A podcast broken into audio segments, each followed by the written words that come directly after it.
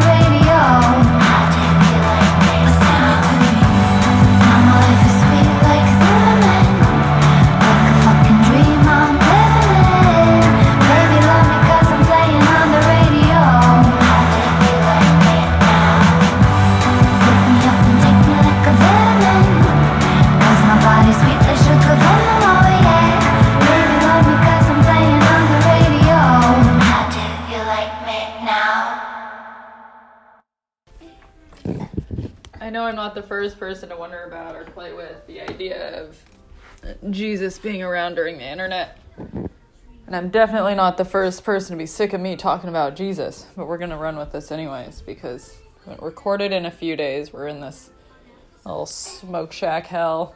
It's fine. Um, there's wildfires in California, so being within 100 miles of them, we are just socked in with smoke. They've canceled school.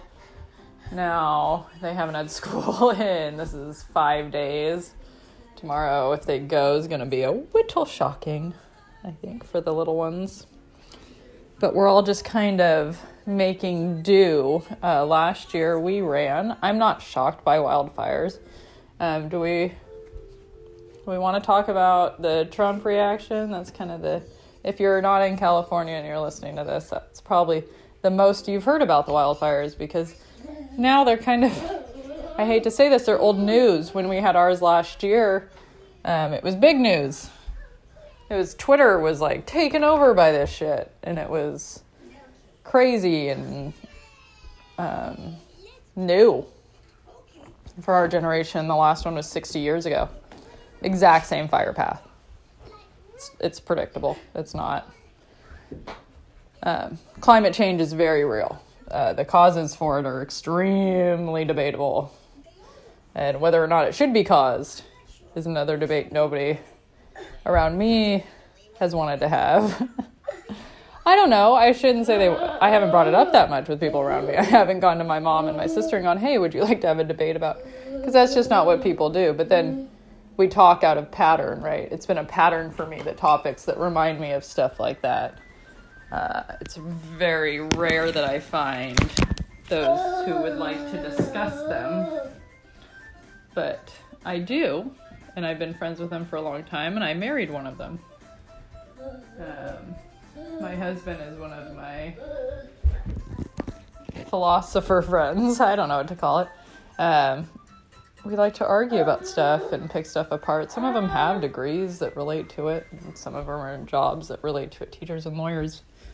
Um, some of us just do it for funsies. So far, anyways. Who knows what I'll be yet. At 35 last night, I was really looking at more, my mortality. We've run the gamut on topics so far, and I'm going to keep it going. I cried into my husband's arms, realizing how old I am and that I'll never get my youth back. Mm-hmm. I had such a moment. It was weird. I'd had this pretty great day, really. I, with the smoke, all pressure has been taken off of us. It's been any pressure to be or do or act ideally or perform and function has been removed from everybody. Hey, no babies in the party. no babies in the party. Good job. We're doing, I guess it fits into the realm of positive reinforcement. I don't know. We're doing what's easiest and happiest. We just celebrate when he listens and we move along swiftly past times when he doesn't. Um, if things are dangerous, then we remove him from the situation or what he's doing. You know, if he's gonna fall, we move him, even if it makes him cry. Um, and when he does it himself, gets himself out of dangerous situations or doesn't touch something that's dangerous or that he knows isn't within the realms of babies for touching. It's not for him personally, is it? It's not you can't touch it. It's it's not safe for babies. And it was just kind of the way my mom taught me to talk to babies. She always said babies were people too. and then uh, I don't know. I don't know if there's a best way to raise kids. It seems like the the grown people I know and love the most have a pretty varied experience with their parents and their upbringing, so I don't know that there's a right way. no, babies in the body. Good job. Yeah, thank you. I just like seeing big baby smiles more than I like seeing cries, so I um, have taken the tools that I have. I have plenty of tools on how not to get them as well. Lots of bad tools, bad habits, things I used to do that I am either not doing anymore or have not really thought about it in a long time. I've found more and more that it's true that with any bad habit, don't stop it, just do something else. Just do something else. But you only have so much time in the day, you only have so much bandwidth. Just do something else. There was a commercial that was so so relevant for me in my life forever. And it was a no smoking commercial. I smoked cigarettes for almost 20 years, so you know, I guess I did quit and this did help, but it wasn't when I saw this. This has just helped me with through other stuff. Is it was a commercial and it wasn't even that long ago. But there was a commercial that uh, had a guy sitting on the floor playing with his kids or something like that. He's like in his living room and all of a sudden he really wants a cigarette. And his wife kind of stops him or puts a hand on his shoulder. And that part I'm like, Ugh. but like, because I just feel like I'm not your keeper. I don't know. Like we help each other. If he had asked me, maybe the guy asked her. I don't know. I have preconceived notions as well there. But what is said in the commercial is nobody ever died from wanting a cigarette. So throughout my life ever since, and this was probably, oh God, I've now said this for maybe 15 years. It, if you find the commercial and it was way less than that, I will not be surprised or argue with you. I have no idea. It could be more too. But throughout my life, I've gone and said, never died from wanting something. And I also say, wanting things is healthy. It's good to want things. Oh, my son hates that. He'll tell me he wants things, and I have massive guilt about not being able to provide them. I was a single mom for him and um, didn't. Uh, I don't know. I didn't devote the time and energy to earning money. I devoted it with to enjoying life because my emotions were too big. I didn't have if I were to slow down and really pay attention to my current standing, my emotions around it were so massive that I really feared what would happen if I did that. And when I went to formal therapy, um, they said I didn't need to come back, that this was a typical situation, I think was the terminology. Like it's normal, you're going through a divorce. And gave me a prescription, and I and I admittedly do not remember what it was for exactly, but it was some sort of, you know, emotional stabilizer kind of a deal. Was the gist I believe I was not as I, I was very blindly trusting at that point in time. And I uh, I went ahead and went home and took it and I had actually really liked I I worked at the coffee cart at the hospital and I knew the therapist. And so when I went to go see him, we like, you know, kind of chatted and that's why it was like shorter and he was just like, you know, take these while you're going through it, you'll be fine. And he also told me I was afraid of success, not of fear, which was very life altering. So it was worth my copay, and I'm glad I went. I was less happy with him when I was shaking on the floor later from the pills, and there's no way he could have known that would have happened, but I think at this point, what I boiled my problem down to is that we don't. Um, with side effects for medications, there's lots of ways to test if somebody will be extra vulnerable and should be watched more, or maybe they should eat extra fruits and vegetables for a few days before they come in. You know, maybe this or that is low and it makes them vulnerable to certain, you know, side effects or even just, you know, simple things like nausea. Like it'd be really cool to know. And we're doing that. I'm not I'm not a uh, pioneer in this area.